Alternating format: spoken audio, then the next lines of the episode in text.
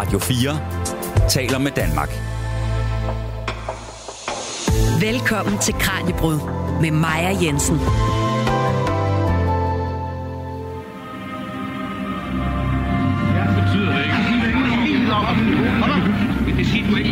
Hvad fanden blander du dig i det for? Du hører til et helt andet parti.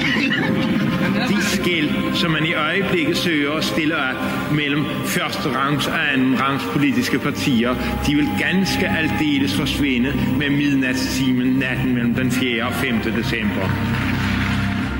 Hvis du ikke allerede har gættet det, så er ham, der taler her, Mogens Glistrup. Han udtaler sig til DR et par uger inden det, der i eftertiden skal blive kendt som Jordskredsvalget den 4. december 1973. Et valg, der stadig den dag i dag regnes som det største chok, det danske politiske system nogensinde har fået. Det er nok mest spændende valg i Danmarks historie, med andre ord. Det er et folketingsvalg, der begyndte som så mange andre, men som endte med at skabe et nyt politisk Danmark, da dagen gryede om morgenen den 5. december. På den måde er nogle dage bare vildere end andre. De sidste 100 års Danmarks historie er fuld af den type dage, som står helt centralt i vores bevidsthed. Dage, hvor begivenheder fandt sted, som fik enorme politiske, samfundsmæssige og økonomiske konsekvenser, som på afgørende måder var med til at skabe det Danmark, vi lever i i dag, og som fik afgørende betydning for generationer af menneskers liv. I en miniserie på 5 udsendelser sætter Kraniebrud fokus på 5 af de mest betydningsfulde dage i de seneste 100 års Danmarks historie. Hvad skete der? Hvilke faktorer udløste dem? Og hvad blev konsekvenserne? I dagens afsnit skruer vi tiden tilbage til 4. december 1973, den dag, der for altid skulle ændre dansk politik. Og hvor vi ifølge dagens gæst fik at se, hvordan en dansk Trump kunne se ud. Mit navn er Maja Jensen. Velkommen til Kraniebrud. Du lytter til Radio 4. Og så vil jeg gerne byde velkommen til dig, Peter Yding Brunbech. Tak skal du have. Historiker og leder af HistorieLab, Nationalt Videnscenter for Historie- og Kulturarvsforskning. Og i dagens Kraniebrud, der skal du hjælpe os med at forstå, hvad det egentlig var, der skete den dag, 4. december 1973. Hvorfor det skete, og hvordan det så kom til at ændre politik i Danmark. Og måske skulle vi starte med helt kort at vende, hvorfor er den her begivenhed, Jordskredsvalget, et af de helt afgørende øjeblikke i den nyere historie for Danmark? Altså, der er jo selvfølgelig både de sådan, konkrete politiske resultater, og det er så, hvad det er. De er også interessante og betydningsfulde, men i det store perspektiv er det nok nærmere det, at det laver reglerne om. Altså, reglerne bliver ændret, men politik begynder at virke på en ny måde, en mere moderne måde, hvis vi skal se det på den måde, vi kender politik på i dag. Ting kan ændre sig. Vælgere er ikke utroværdige, men de er ikke trofaste på samme måde, som man er vant til. Og folk kan komme ind og vende op og ned på det, hvis de er gode på en fjernsynsskærm. Og pludselig så kan man stå med en helt ny politisk situation. Ja. Og det bliver grundlagt med Jordskredsvalget, at det er den nye virkelighed, som politik må begynde at fungere efter. Den nye virkelighed simpelthen. Og nu skal vi spole tiden tilbage til dagene omkring folketingsvalget. Og lige om lidt, Peter, så vil jeg bede dig om at tage os med op i helikopterperspektivet og give os nogle historiske fakta. Men inden da, så synes jeg, vi skal starte med at høre, hvordan valgdagen 4. december så ud, hvis man selv var på stemmesedlen. I det klip, vi skal høre nu, der skal vi møde henholdsvis Per Bendix, konservativt folketingsmedlem fra 1966 til 68 og 71 til 75, og Helle Degn, socialdemokratisk folketingsmedlem i perioden 71 til 75 og 77 til 2000. De ser tilbage på, hvordan de oplevede kulminationen på valgdagen 1973, hvor de begge var på stemmesedlen for et af de partier, der indtil da havde været de sikre søjler i dansk politik. Jeg startede den dag med at gå en tur, fordi jeg vidste godt, at det her, det var ikke nogen almindelig dag.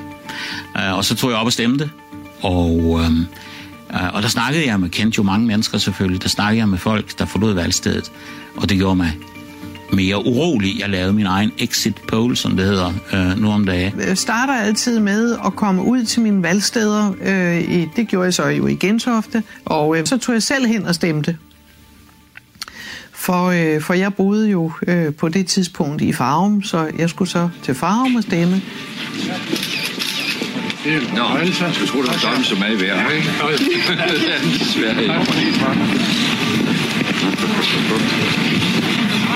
Ja, det er nummer 1, det her. Den mediemæssige gennemslagskraft som Glistrup, altså den populisme, var vi ikke vant til i dansk politik. Altså, vi var ikke vant til de provokationer, som så tydeligvis har kunnet få nogle protestvælgere med sig. Mogens Glistrup, de ved ikke noget om, hvorvidt folk vil påtage sig overarbejde og tjene de flere penge, som er baggrunden for, at deres regnestykke skal gå op. Jeg ved heller ikke, om denne pind vil falde ned, hvis jeg slipper den, men jeg forudser det med stor sikkerhed, sådan vil fremtiden være. Det var den her. Og på samme måde, så ved jeg, hvordan folk vil vurdere.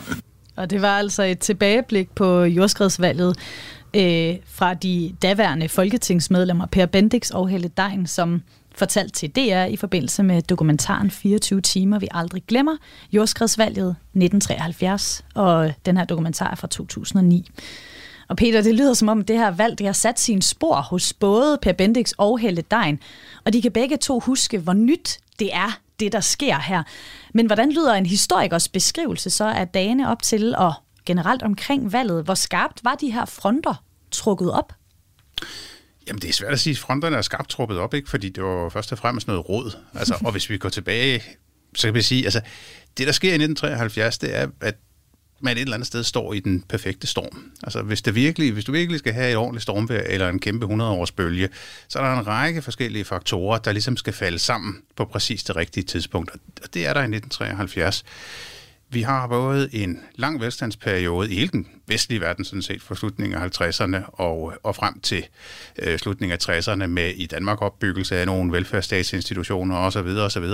Men som er begyndt at slutte der, og som får et kraftigt afbræk med den oliekrise, der kommer i 1973. Vi har et ungdomsoprør, som vi i eftertiden nogle gange kigger på lidt idealiseret, men som faktisk, der var store dele af befolkningen, der var skeptisk overfor. Vi har nye samlivsformer, vi har frigivelse af pornografi og abortlovgivning oven i købet, mens man har en konservativ justitsminister. Vi har en helt ny arbejderklasse, der er ved at blive en middelklasse og gerne vil have parcelhuse og biler. Vi har Vietnam-protester. Vi har hippie-kollektiver. Vi har, og så oven i det hele, så får vi også en EF-afstemning. I 1972, som ganske vist giver et relativt markant ja, men som også viser, at befolkningen er delt på det her, og hvor befolkningen er meget mere splittet på det, end de politiske partier er. Så det vil sige, at vi har en lang række EF-skeptikere, der ikke rigtig har noget parti at gå hen til. Og så kommer der to havkatte i hyttefadet, Erhard Jakobsen og Mogens Glistrup, ind i det hele og disrupter det endnu mere og udnytter det her nye tv-medie. Så det er, altså på den måde kan man sige, man er ikke overrasket. Selvfølgelig er man meget overrasket dagen efter.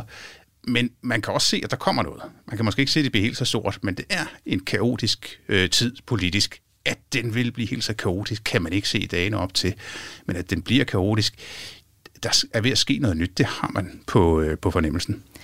Men nu kan vi også høre i klippet, vi hørte før her, at var det Per Bendix, der sagde, at han lavede sin egen form for exit poll, så han kunne godt se på dagen, at der var noget nyt på spil. Altså, var det også den generelle stemning, der var i løbet af dagen, at folk tænkte, okay, da stemmesedlerne begynder at blive talt op, hvad er det lige, der sker her? Der er altså noget helt nyt og rimelig uventet. Begynder man at kunne lugte lunden, så at sige, i løbet af dagen? Altså, det ved jeg. Altså, som historiker, så er man ikke nødvendigvis så interesseret i dagen, men dagene op til, for eksempel. En af grundene til, at man så også bliver overrasket, ikke? Fordi man ved godt, der er noget på vej, man bliver overrasket, det er, at i dag er vi jo vant til, at vi bliver tæppebumpet med meningsmålinger flere måneder op til. Altså nogle gange, hvis der er et rygte om et valg, så bliver der skruet op til det. Vi har 7-8 forskellige meningsmålingsinstitutter, der næsten udgiver daglige undersøgelser. Vi har vægtet snit for 3-4 forskellige kilder osv. Ja. Dengang, altså også, og det viser også den anden måde, man forstod politik på dengang. Dengang, der var man meget sådan over for populisme og for meget sensationspresse og sådan noget andet. Så der blev ikke skruet op for antallet af meningsmålinger. Man havde sådan et månedligt indeks fra Gallup, og der kan man godt se, at der er noget på gære. Der kommer nogle ret vilde målinger et halvt år før valget, ikke? Og der er også en måling en måneds tid før valget, og så kommer der en måling 2 dage før valget, som på den ene side viser, at Erhard Jakobsens Centrumdemokrater får et kanongodt valg, men som også viser, at Fremskridtspartiet måske ikke får et helt så godt valg, som man havde frygtet. Og begge er jo nye partier, der laver politik på en ny måde, men Erhard Jakobsens Centrumdemokrater er jo trods alt mere noget, man kender. Han er tidligere socialdemokrat. Hans parti kan i høj grad ses som et udbrud af Socialdemokratiets højrefløj. Ham kan man lave politik med, ikke? Det ender så med faktisk at blive omvendt. Altså, at Erhard Jakobsen får et ganske udmærket resultat, men at Glistrup faktisk og Fremskridtspartiet faktisk får det resultat, som de meningsmålere, der har været mest optimistiske omkring dem. Så man ved, der er noget på gære, men det bliver den kaotiske udgave af, hvad der er på gære. Og det begynder at stå klart allerede i løbet af aftenen, da man får de første sådan fra, tror jeg, regnecentralen, ja, som kommer med de første prognoser ind på det. Ja, men du siger, at meningsmålinger spillede en lidt anden rolle dengang, fordi det ikke var helt så sensationspræget. Altså, de kom ikke lige så tit, som vi kender det i dag op til valg, men er der ellers noget anderledes omkring den måde, hele valgkampen ligesom blev skruet sammen på i 70'erne i forhold til i dag? Altså, der er jo Glistrup og Erhard Jakobsen blandt andet, altså disrupter jo valgkampen, fordi at de er gode på tv. Og også, man skal også huske, at tv-mediet er relativt nyt på det her tidspunkt. Vi har haft tv siden slutningen af 50'erne, ikke? Men det er først sådan i anden halvdel af 60'erne, at det for alvor bliver allemandseje, og at programfladen bliver udvidet, og man begynder at have live-reportager, og der er ovenkøbet kommet farver på, osv. osv. Ikke? Og når man ser politikere fra den gang tilbage i 60'erne, ikke, så lyder det utrolig gammeldags i vores ører. Selv sådan en som Hilmar Baunsgaard, den radikale tidligere statsminister, som gik for at have tv-tække. Hvis vi hører ham i dag, hvis vi spillede ham for unge mennesker i dag, så ville de tro, at det er en eller anden Morten Korch-film fra 50'erne, ikke? Fordi at det lyder så opstyltet i vores ører. Men hvis vi hører klip med Glistrup eller Erhard Jakobsen fra 70'erne, fra 73, 72, så kan vi genkende det. Vi hørte lige det her klip med Glistrup. Altså den der måde, han gør det på, det kan vi jo sagtens forestille os det, men det gør man jo ikke dengang. Så sidder og laver grin med det, og sidder og kaster kuglepinden ned, ikke? Det er jo det interview fra Fokus, han ligesom bryder igennem på i offentligheden. Og de taler på en meget mere, altså de taler med humor, eller de skælder ud, og de bander, de taler på en meget mere almindelig måde. Du kan høre det almindelige menneske, og ikke det opstyltede, som man troede, man skulle på tv dengang. De er jo ikke de eneste, der gør det, men de bryder, at politikere gør det, og i den gang bryder igennem. Det er en ny måde at føre valgkamp på, og en ny måde at brænde igennem. Ja. Ved man noget om, hvilke befolkningsgrupper det særligt er, der bliver tiltrukket af det her nybrud, der sker her i 73? Jamen, det er jo netop også, fordi det er så kaotisk, så er der jo mange forskellige faktorer på spil. Altså, jeg tror, man ved, at CD, det er ikke overraskende Socialdemokratiet, de primært, der stemmer fra. Men Fremskridtspartiet tager stemmer fra en lang række forskellige. Også fordi, og det er jo også et, hvor Fremskridtspartiet ligesom er eksemplet på et nybrud, som vi også ser i dag. Altså, at der er en mængde proteststemmer. Der er nogen, der bare synes, at det hele går helvede til. Og de er måske ikke enige om, hvad det er, der går helvede til. Men der kommer en, som siger, hvis I synes, det går helvede til, så stem på mig. Og det kan Glistrup kan stemme mange forskellige steder fra. Primært for højrefløjen, men ikke kun for højrefløjen. De konservative får et frygteligt valg, blandt andet på grund af Fremskridtspartiet. Men også bare folk, der er modstandere af hele den her, synes de er pakket ind i velfærdsstatsomfavning, som hele velfærdsstatsprojektet er bygget op af. Men vi har jo også andre partier inde på. Altså, vi har Kristendemokraterne, vi har Danmarks Kommunistiske Parti kommer ind igen, Retsforbundet kommer ind igen.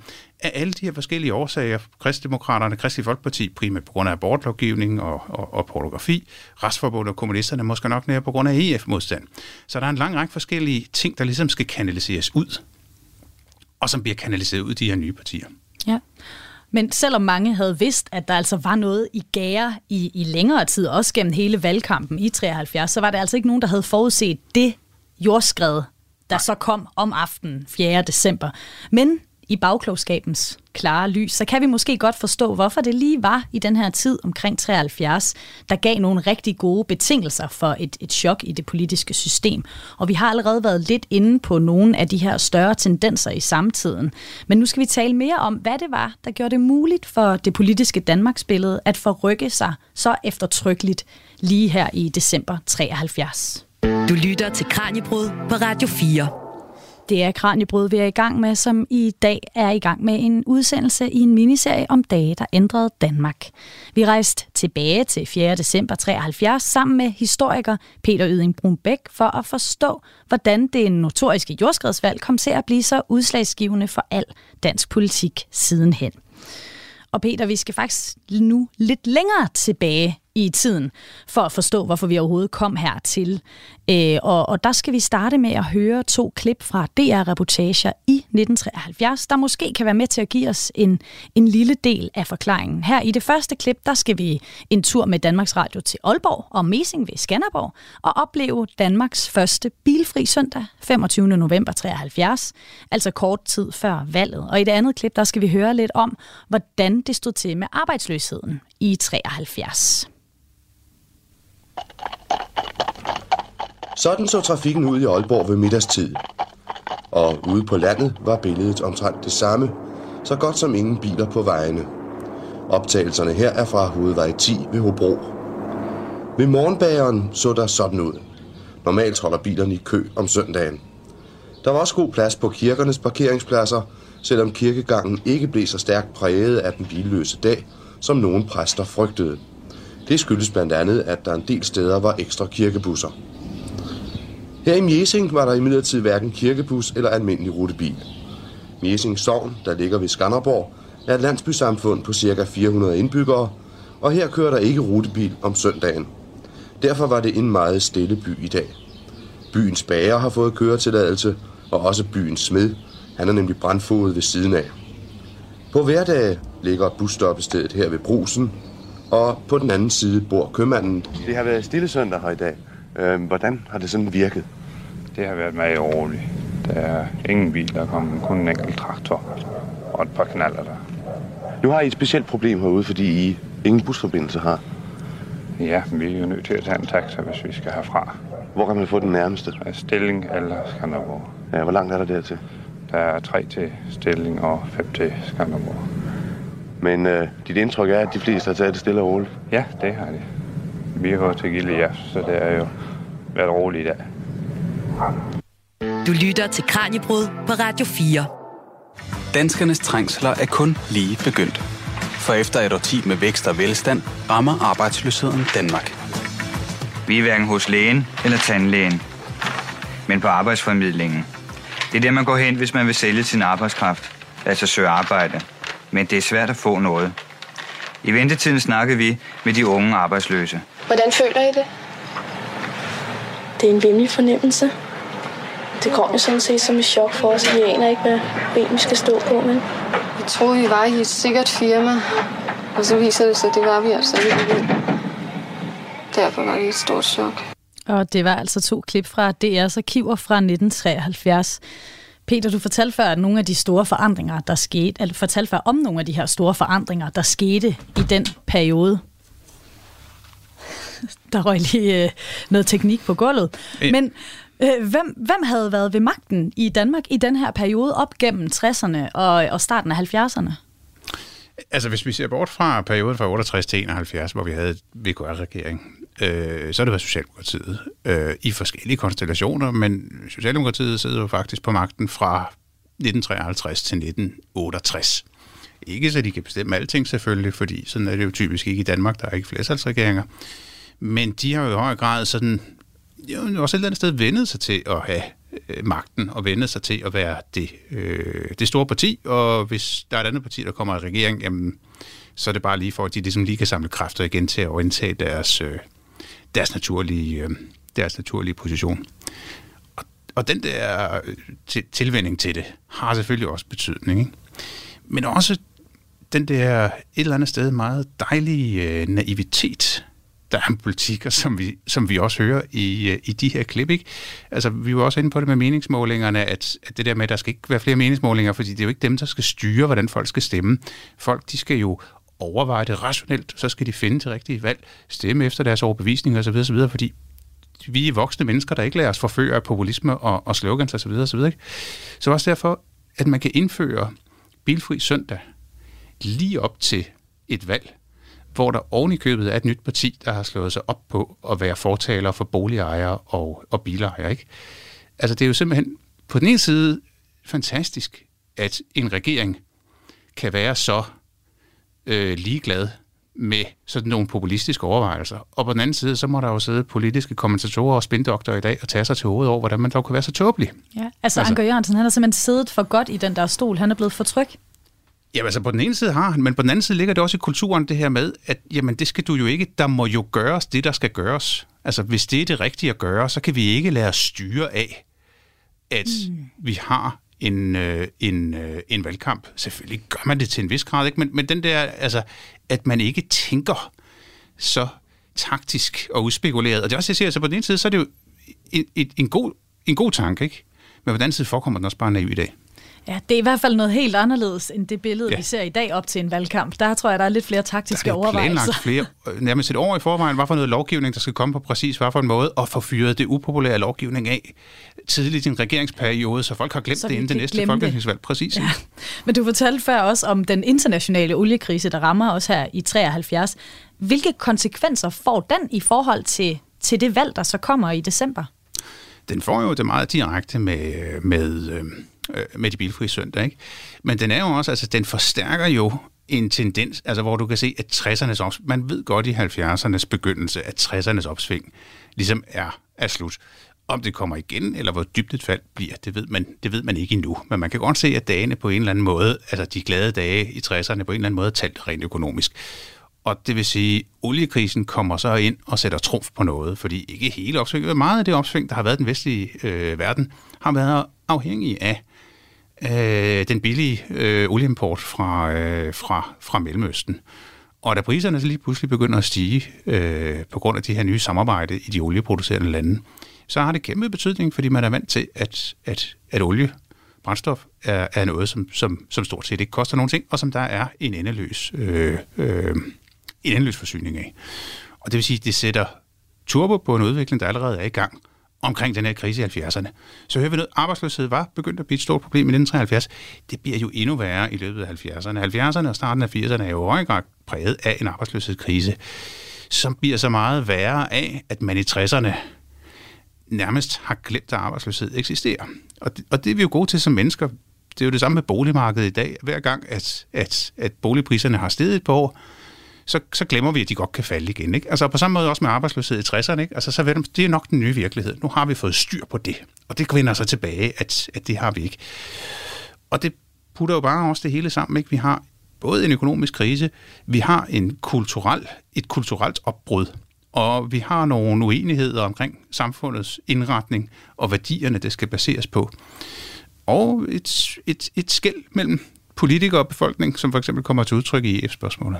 Ja, så der er jo tale om et wake-up call på utrolig mange forskellige parametre her. Altså både kulturelt, økonomisk, arbejdsløsheden. Altså vi vågner op til en ikke så køn virkelighed, som vi har kendt fra tidligere. Det kommer jo an på, hvad man synes, ikke? Altså, men jo, altså i hvert fald en mere uforudsigelig virkelighed, ikke? Fordi vi vender os også til, eller politikerne skal nu vende sig til, at du ikke kan regne med vælgerne. Eller altså, du kan ikke regne med, at hvis de bevæger sig, så sker det gradvist. Altså indtil da, der var nogle valg omkring besættelsestiden, som er åbenlyse årsager, var lidt mere med udsving. Men indtil da, så sker der udviklinger, men de sker gradvist, ikke? Det bevæger sig i skred. Nu er vi nået derhen til, hvor det er mere begyndt at opføre sig med jordskælv, hvor det er i navnet måske også netop, ikke?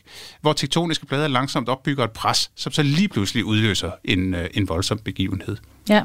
Recession, arbejdsløshed, oliekrise, kulturelle forandringer havde altså gjort tiden moden til et jordskredsvalg. Ja. Men hvorfor var det lige netop Centrumdemokraterne og Fremskridtspartiet, Erhard Jakobsen og Mogens Glistrup, der var de rigtige til at udnytte den historiske situation og generelle vælgerutilfredshed? Det prøver vi at forstå nu. Du lytter til Radio 4. I dagens Kraniebrud, der er vi rejst tilbage til den dag for godt 50 år siden, 4. december 73, hvor danskerne gik til stemmeurnerne og leverede det folketingsvalg, der siden er gået over i historien som det mest overraskende i den nyere Danmarks historie.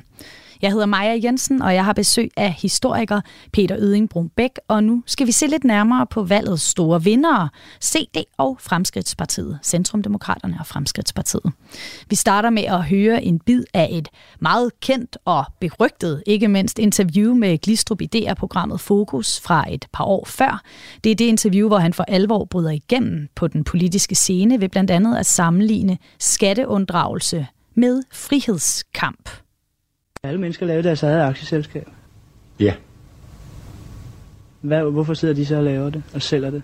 fordi det nu engang er det mest praktiske, at produktion foregår et samlet sted, i stedet for at vi alle sammen laver vores egne bukser, vi alle sammen laver vores egne borde, vi alle sammen laver hver enkelt ting for os selv. Så er det nu engang det moderne samfunds fordele, at produktionen af hver enkelt forbrugsgode er samlet et bestemt sted i bestemte produktionsvirksomheder. Hvor meget tjener de, hver gang de sælger et aktieselskab? Ja, det afhænger af, hvilken pris jeg kan få for det. Jeg forsøger at betinge med den pris, jeg mener, markedet kan bære. Og det vil sige, at hvis jeg fornemmer, at der er en stærk efterspørgsel, så tjener jeg mere, end hvis jeg fornemmer, at nu gælder det om at komme ind på markedet og operere med en introduktionspris. Vil det sige, at den kapital, der er bundet i aktieselskabet, den får de ind i det øjeblik, de sælger det, den er ikke inden for? Ja, altså, den står og trækker rente i mellemtiden. Nej, de har sagt, at det er som at trykke sine egne pengesedler, er det rigtigt? Ja, det kan man jo godt sige. Jeg får vel i øjeblikket gennemgående 3-4 checks ind om morgenen i størrelsesorden, der enten 11.028 kroner eller 11.529 kroner, og som aften sender jeg til hver enkelt check tilbage på 9.900 kroner, så det kan man jo godt sige, at det er en smuk måde at trykke sine pengesedler på, men som alle handel er selvfølgelig betinget af, at det er en fordel både for sælger og køber. Kan alle mennesker bestemme deres egen trækprocent? Ja, det kan i sig godt, hvis de ønsker at tilrettelægge deres forhold efter det. Vil det sige, at hvis man synes, man betaler for meget skat, så kommer man bare hen til dem, og så ordner de det? Så går man selvfølgelig til en skatterådgiver. Hvis man har ondt i tænderne, går man til en tandlæge. Har man ondt i skatten, så går man til en skatterådgiver. Er det ikke en umoralsk tankegang? Skal vi ikke alle sammen betale vores skat med glæde? Det er efter min mening, men der kan man selvfølgelig have forskellige erfaringer. Nogle er buddhister, nogle er kristne. Men efter min mening er det umoralsk at betale skat. De har sagt, at 1 krone betalt i skat til staten er 1 krone betalt til fædrelandets fordærv. Mener de det? Ja. Hvor meget bidrager de selv til fædrelandets fordærv? Ja, jeg forsøger at betale den skat, som jeg synes er ønskværdig at betale.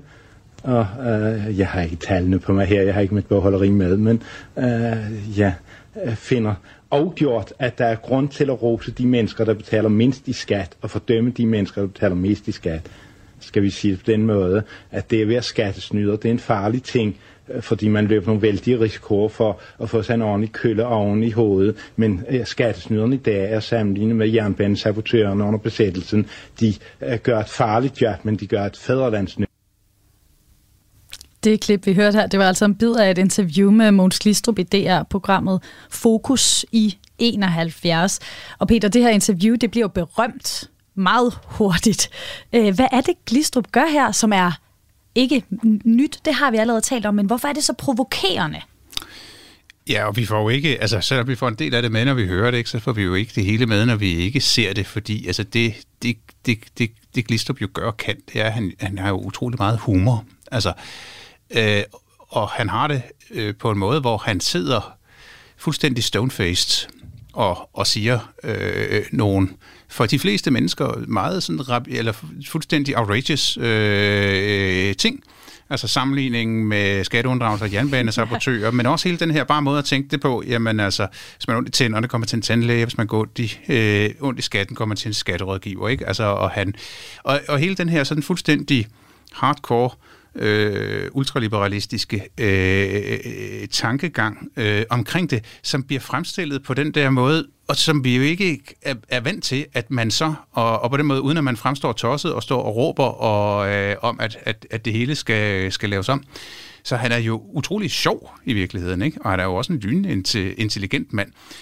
Og det, at man kan sidde og sige sådan noget, så stone-faced i tv og komme med den slags sammenligninger, og stå ved dem, ikke? Altså ikke noget med at trække tilbage og sådan noget, ikke? Altså, og så er det ikke, altså, men han skammer sig ikke over det, at han sammenligner skatteunddragelse med jernbanesabotører, ikke? Altså, og så ved man ikke, hvad man skal gøre ved det, vel? Fordi hvordan argumenterer vi så med ham, når han bare fastholder det, ikke? Ovenikøbet helt stille og roligt omkring det. Det er det samme, han gør, da han kommer ud af døren på valgdagen. Og jeg tror, det er der, hvor han skal ind til dronningen, til dronningerunde, og der bliver spurgt, hvem han vil pege på som statsminister, og så siger han bare fuldstændig stone-faced, statsministerposten skal afskaffes, siger han så, ja. Ikke? Og holder masken fuldstændig, ikke? Og så siger hvilken post skal de så have? Minister til afvikling af offentlig virksomhed, ja. Siger han så. Og igen fuldstændig stone-faced, så tror jeg, han bryder ud i grin til sidst, fordi han godt kan se det, ikke? Men det er jo den der, altså, det er jo sjovt sagt, ikke? Altså, det er jo også sjovt sagt, at forsvaret skal erstattes med en telefonsvarer, der siger, vi overgiver os på russisk. Ikke? Ja. Udover det sjovt sagt, så holder han jo også, og så holder han fast i det, ikke? Han siger, nej, det er der ikke noget, fordi det kan vi lige så godt, ikke? Og så holder simpelthen fast i joken. Ikke? Og ja. Det er jo en ny måde at kommunikere på, som egner sig virkelig godt til tv, og som politikerne ikke ved. Der er også det er også det op til valgkampen, hvad skal man stille op med de her politikere? Hvordan skal man debattere med dem? Ikke så meget Erhard Jakobsen, han er meget mere end kendt størrelse end en Glistrup.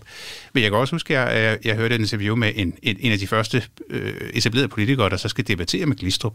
Der siger han også direkte, at han ikke tager derned for at få Glistrup i tale. Fordi at det tænker han, det er umuligt. Ikke? Ja. Han tager derned for at tale til Glistrups vælgere, ikke?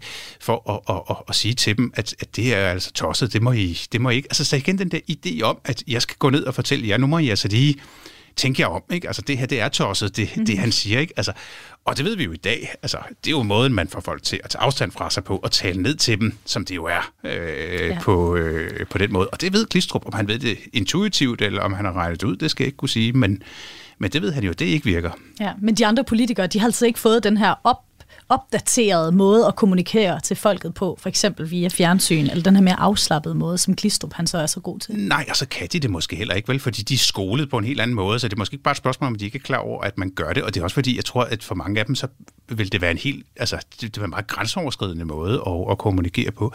Erhard Jakobsen har lidt af det samme, på en lidt mere afdæmpet er svært at sige, fordi han kan snakke meget højt også, ikke?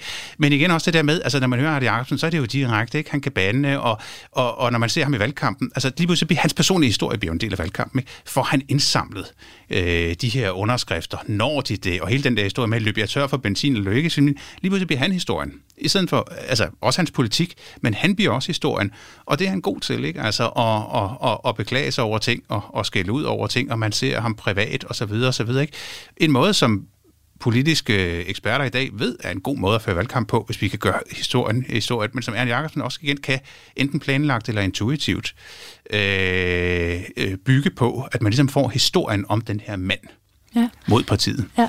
Du fortalte før, at en stemme på Fremskridtspartiet, det kunne også være en form for proteststemme, og det er jo også noget, vi kender fra i dag, og mange af ting, du siger her om Glistrup, det lyder lidt som en datidens danske Trump. Altså det her med den der no bullshit mentalitet, og jeg taler direkte til mine vælgere, og at der står måske nogen på den anden side, som siger, hallo, kan I ikke se, at det er helt tosset, det manden siger.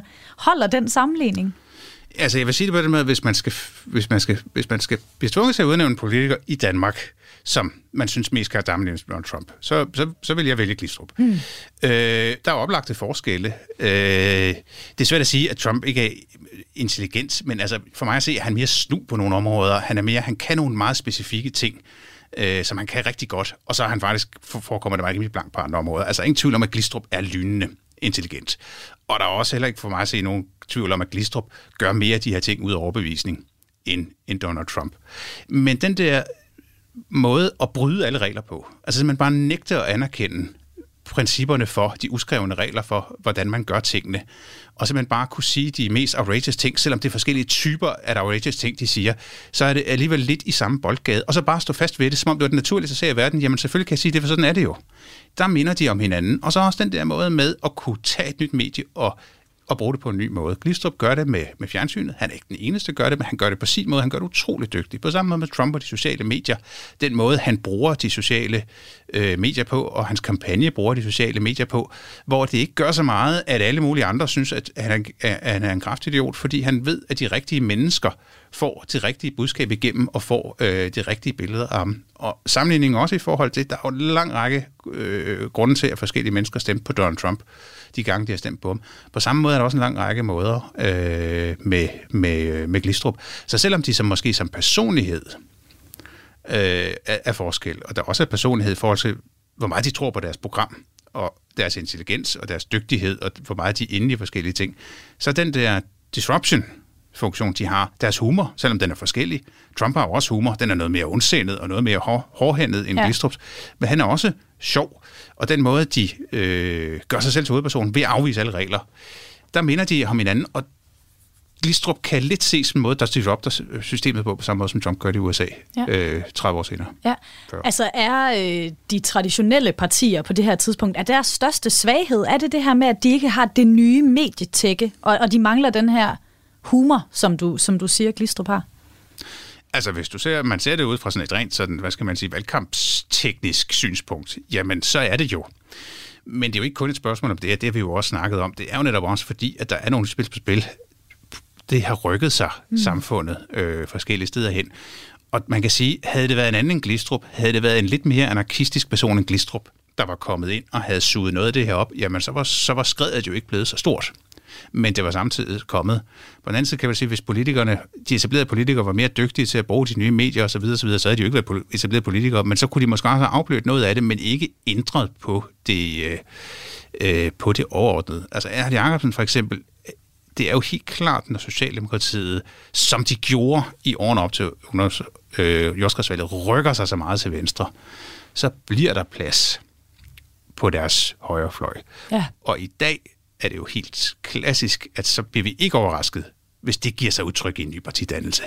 Men det var man bare ikke dengang. Man havde set de få gange, at der var nogen, der havde forsøgt at gøre det, var det ikke rigtig blevet til noget, men pludselig her kan det lykkes. Ja, så der er altså både noget med at fravilge fortidens traditionelle partier til fordel for noget nyt og anderledes, der er på spil, og så er der også det her med medietække, som altså også har en stor del. Og jeg synes heller ikke, man skulle undervurdere ungdomsoprøret, fordi vi har tit i dag, nogen har i hvert fald et lidt idealiseret billede af ungdomsoprøret og de glade 60'ere. Men så hvis man går tilbage, Gallup lavede en meningsmåling i 1969, hvor de spurgte befolkningen, om de så ungdomsoprøret som et sundt udtryk for oprør. Og der var det faktisk kun i 1969 de 15-19-årige, hvor der var flere, der så det som et sundt end et usundt udtryk for oprør. Alle andre aldersgrupper, selv de 20-25-årige, var der et lille flertal af dem, der faktisk havde en form for negativt syn på ungdomsoprøret. Ikke? Så der er nogle modsætninger, der opbygges i det her, ikke? Altså. Ja. Men Peter, nu er vi altså nået til den del af programmet, hvor vi skal se på, om denne her, hvad skal vi sige, jordskredssejr, som det jo blev for nogen i hvert fald, også påvirker vores politiske liv i dag, og hvis, hvordan. Og vi starter igen med at høre et historisk klip fra DR's arkiver. Denne gang tog meget forskellige reaktioner på valget. Den første, det kommer igen fra valgets ene sejrherre, Mogens Glistrup, der i dagene efter valget erklærer, som du fortalte før, om at han bestemt regner med, at Fremskridtspartiet for det første skal i regering, og med ham selv som den her nye type minister. Den anden er den afgående statsminister Anker Jørgensens bemærkninger, den dag han overlader nøglerne til statsministeriet, til landets nye statsminister, som bliver Poul Hartling. Mogens Glistrup, de holder altså fast ved, som de sagde i nat, at Fremskridtspartiet kan danne regering alene. De sagde også, at statsministeriet skal afskaffes, og at de selv vil overtage posten som minister for afskaffelse af den offentlige administration. Hvem skal være regeringschef? Skal der ingen regering? Nå, jo, altså skal der formelt altså. På vores liste over de 8 ministre, vi skal have et ministerium, kommer linje 7 til at lyde, hvis de vil have det helt ordret på den måde. Minister for afvikling af offentlig virksomhed, parentes, og statsminister, parentes, slut, kolon, Mogens Glistrup. Du lytter til Kraniebrud på Radio 4. Og jeg vil sige, at hvis du får lige så godt et hold, og det tror jeg, du gør, og lige så godt et samarbejde, så vil du, til trods for, at du danner regering på et spinkelt grundlag, alligevel have et ganske godt grundlag at gå i gang med. Jeg siger tillykke med jobbet. Tak skal du have. Og det var altså klip fra DR's arkiver fra henholdsvis Mogens Glistrups interview ovenpå valgdagen 4. december og Anker Jørgensens farvel til statsministeriet 19. december 73. Og Peter, det går jo ikke, som Glistrup håber. Han bliver i hvert fald ikke minister for offentlig afvikling, altså statsminister. I stedet så går statsministerposten til endnu en repræsentant for et af de 4 gamle, traditionelle partier, Hvorfor er det så alligevel så stort et chok for det politiske system, når nu det ikke alligevel helt går, som Glistrup havde håbet? Og Glistrup er jo klog nok til, at det ved han jo udmærket godt, at han ikke bliver, og alligevel holder han fast i sin, og det er jo også, og i det her klip kan vi jo også høre, ikke? Det er Anker Jørgensen, der taler til Poul Hartling i forbindelse med overdragelsen af statsministerposten, ikke? Det er to kolleger, der snakker til hinanden, ikke? Altså, og man kan høre mellem linjerne, ikke? Altså, hvad der sker her? De føler sig jo lige meget, hvor man placerer partierne på det politiske spektrum, føler de sig meget tættere på hinanden, de to, Poul Hartling og Anker Jørgensen, end Glistrup. Der står det her, ikke? Altså, nu kan det godt være, at man overdriver, ikke? Man kan næsten høre det mellem linjerne, ikke? Hvad fanden skete der lige her, ikke? Ja. Altså, men det ændrer det jo fuldstændig, fordi den regering, som Poul Hartling så kommer ind på, er en meget smal venstreregering, som kun sidder i 2 år, og som netop også må skifte flertal fra side til side, og som jo indvarsler den her tid i 70'erne, som bliver en af de mest kaotiske perioder i dansk politik, både på grund af den stigende økonomiske krise, den stigende arbejdsløshed, men også på grund af den disruption, som Fremskridtspartiet og til en vis grad også Centrumdemokraterne har tilført systemet. Ja. Fordi på den ene side er Fremskridtspartiet jo et borgerligt parti. På den anden side, så kan man ikke regne med dem. Og det vil sige, at de går ind og ødelægger balancen i systemet, fordi kan man eller kan man ikke, der kommer også et senere tidspunkt, hvor der alligevel bliver dannet en borgerlig regering, men så vil Glistrup alligevel ikke garantere, at han ikke vil vælte den, og så kan den ikke danne fra sig. Så vi får en række regeringer, som vi er vant til at have en regering, som har et støtteparti, og så har man en nogenlunde etableret flertal der, og så videre, og så videre. Ikke? Men her der bliver det her meget kaotiske med frem og tilbage, hvor vi får en række valg i løbet af 70'erne, og vi også får indtil for nylig eneste eksempel på en regering med Socialdemokratiet og Venstre hen over midten. Og så også, altså ikke kun det med, at det så selvfølgelig bliver de etablerede partier, der stiller statsministerposten, fordi det fortsætter det jo med at være, men de bliver jo nødt til at agere på en ny måde. De bliver nødt til at vende sig til en ny virkelighed, og de bliver nødt til at tænke over, hvad pokker var der skete her, og hvordan kommer vi ud af det? Mm. Så selvom magten bliver bevaret inden for de 4 store partier, og det viser sig, at de 4 gamle partier, Venstre, Konservative, Radikale, Socialdemokratiet, stadigvæk er de centrale i dansk politik, så er deres tid som ene dominerende jo endegyldigt slut med jordskredsvalget. Ja. De bliver nødt til at tage bestik af, at der også er andre partier i det politiske landskab. Men hvis vi skal komme med sådan en overskrift over dansk politik i tiden her efter 1973, så er det altså måske uforudsigelighed. Ja, og det er måske svært for os at forstå i dag. Det kunne godt være uforudsigelighed, men det er svært for os at forstå i dag, fordi at det er jo normalen.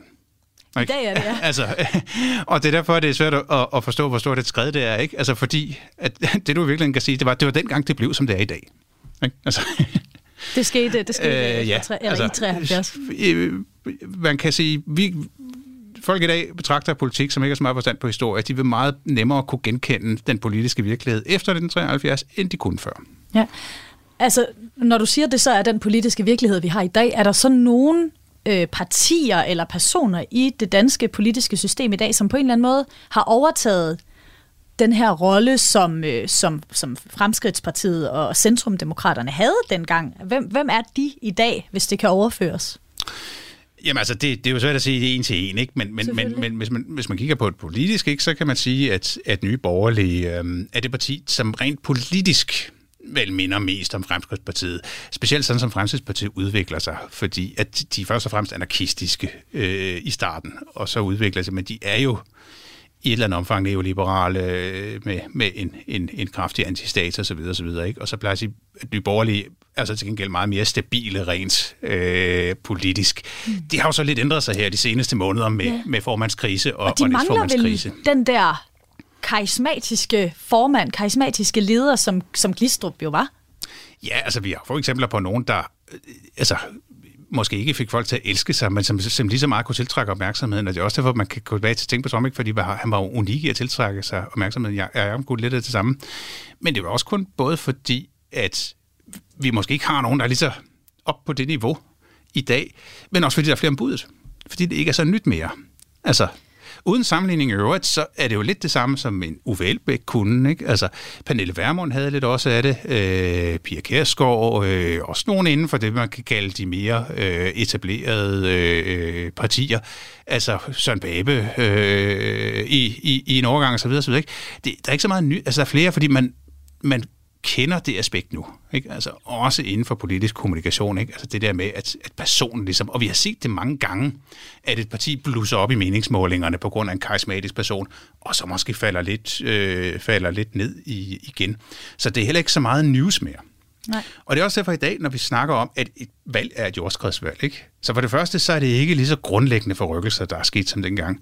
Men det er også lidt det, fordi, altså grunden til, at det var et jordskredsvalg, var jo, eller det var så stort, var jo fordi det var det første, ikke? Så du kan også lidt sige, hvis der kommer en kæmpe stor bølge, hvis der så kommer 7-8 bølger, der er 3/4 så store på få år bagefter, men den første bølge efter den første i 100 år, ikke? Så er det bare efter en old news, ikke? Altså, ja. Og det er det jo nu, altså, fordi ting kan rykke sig. Ja, og altså valget 2022 blev også kaldt et jordskredsvalg. Og det er jo ikke en beskyttet titel, jo. Nej. Men hvad kan man sammenligne? Hvilke ligheder og forskelle er der? Udover selvfølgelig, at det er old news med et jordskredsvalg i 2022, når det første kom i 73. Jamen altså, selvfølgelig er der nogle, altså der sker nogle ryk, og man får et nyt parti ind i Moderaterne, som jo også i et eller andet omfang er båret af en enkelt person med karisma, ikke? Men igen, altså så snakker vi simpelthen ikke om en så grundlæggende ændring af det politiske billede, fordi det ikke er en lige så stor ændring, der sker, men også fordi vi har vendt os til, at den slags ting sker, ikke? Altså før Moderaterne har der jo været Ny Alliance, Borgerlig Alliance, Alternativet, ikke nogen, der så gik direkte ind i regeringen, men vi har haft en række af de her partier de sidste 20-30 år, så vi har ligesom vendt os til, at der dukker nogle nye op, som muligvis fader ud igen, eller muligvis i en længere periode bliver en del af systemet. Og man kan så sige, man får så en samarbejdsregering ved det seneste valg hen over midten, ikke? Altså noget, der ikke kunne lade sig gøre dengang, men som måske havde været en af måderne, man kunne komme ud af dødvandet på i 70'erne. Man forsøgte det også, ikke? Hvor man kan sige, men alligevel så fremstår det også i hvert fald sådan, for min personlige vurdering, sådan ud fra sådan en, at det er ligesom om, at det samarbejde hen over midten, som vi har fået med den nye regering, altså det er ligesom om, det skal løse et problem, som det er svært at få øje på, fordi de her ting netop er jo blevet normalen. Altså, at vi har fløje, at vi har nye partier, at der er nogen, der kommer frem og opsuger nye bevægelser. Så det er nyhedsværdien i de 70'erne, der gør det i særlig omfang, var meget mere grundlæggende ændring, end det er i dag. Ja, så man kan ikke sige, at det valg her i 22, det kommer til at sætte samme aftryk på det politiske system, som vi så i 73. Det er selvfølgelig også fuldstændig, svært at sige det kommer jo an på, hvad der sker, når vi kommer til at se tilbageblik. Ikke? Det kan være, at det viser sig et eller andet vanvittigt. Men ud fra en umiddelbar betragtning, nej. Altså. Men nu er historikere også nogen, der altid tror, at ting, der sker i dag, er slet ikke lige så betydningsfulde, det er. De største begivenheder, som det var en gang imellem. Og så de få gange, til så rent faktisk viser sig at være det, så bliver vi meget overrasket. Ikke? Ja. Altså Berlinmurens fald og sådan noget, den retning. Ikke? Men sådan 19 ud af 20 gange har vi ret. Ikke? Ja. Men Peter, vi er ved at nå afslutningen af dagens program, så det sidste, jeg gerne vil spørge dig om, det er, hvis vi nu som danskere skal lære én lektie af netop jordskredsvalget, hvis man har hørt alle de her ting i programmet og tænker, hold da op, der er jo mange ting. Hvad skulle den vigtigste lektie så være, man tager med her fra programmet? Ja, det kommer jo meget an på, hvad det er, man synes om forskellige ting, men skal man tage en lektie med fra sådan nogle ting, der ændrer tingene, og det er jo også en lektie, som vi som historikere kan tage med, det er, at der er ikke noget, alting sker, der er altid en første gang, at ting sker. Enhver ny ting, der sker, er aldrig sket før. Ikke? Altså, så man kan altid blive overrasket. Altså, man kan aldrig vide sig sikker på, at der ikke er noget, der grundlæggende bliver forandret. Man kan kigge efter det og regne det ud, og så videre, så videre, ikke? Men ting sker første gang. Altså, der er en første gang for alting. Ja. Andre jordskred i andre dele af... På andre måder, på andre typer, og så videre, og så videre, ikke? Altså, og vi ved det som mennesker, vi vender os hele tiden til, at nu tror vi tror hele tiden intuitivt, at fremtiden nok vil blive en eller anden form for fremskrivning af nutiden, som vi kan basere på nogle erfaringer fra fortiden. Og i de fleste tilfælde er vi ret, men vi har bare ikke ret hver gang. Nej. Det var alt, hvad vi nåede i det her afsnit af Kraniebrud. Det var det. Historiker og leder af HistorieLab, National Videnscenter for Historie og Kultur, Avsformidling, Peter Yding Brunbech. Tak, fordi du havde lyst til at være med og gøre os klogere i dag. Det var en fornøjelse. Dagens afsnit er altså en del af denne her miniserie på Kraniebrud, som vi kalder Dage, der ændrede Danmark. Og i løbet af serien rejser Kraniebrud tilbage til 5 dage i det 20. århundrede, som var så begivenhedsrige, at de var med til at forandre Danmark for altid. Kraniebrud er produceret af produktionsselskabet Videnslyd for Radio 4, og tilbage er der kun at sige tak, fordi du lyttede med. Musik er en hurtig genvej til at komme ind bag facaden. Hvis man skal sige essensen af, hvem er jeg, så er det de samme. Ind bag den offentlige person. De synger også irriterende godt. I Portrætalbum bruger Anders Bøtter musikken til at vise nye sider af sine gæster. Gita Nørby, Tim Christensen, Sofie Gråbøl, Anders Akker, Allan Olsen. Både dem, du er fan af, og dem, du ikke troede, du havde noget til fælles med. Velkommen til Portrætalbum. Lyt til Portrætalbum i Radio 4's app, eller der, hvor du lytter til podcast.